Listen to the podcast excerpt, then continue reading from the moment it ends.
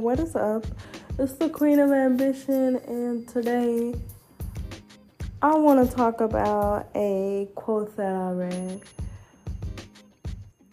The quote has no author, but it says the only way to maximize your success is to maximize your abilities.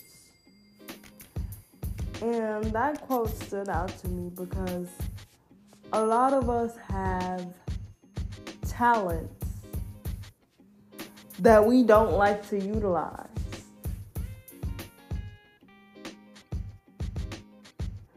And I feel like in life, especially in a world where things are going up, you know, we're in inflation and so many people are not happy with their jobs or cannot find contentment in their jobs.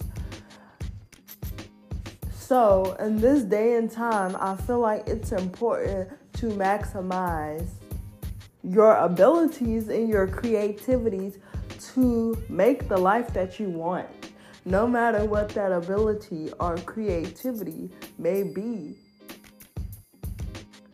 Sometimes it's best and you don't have to go after one creative one creative ability.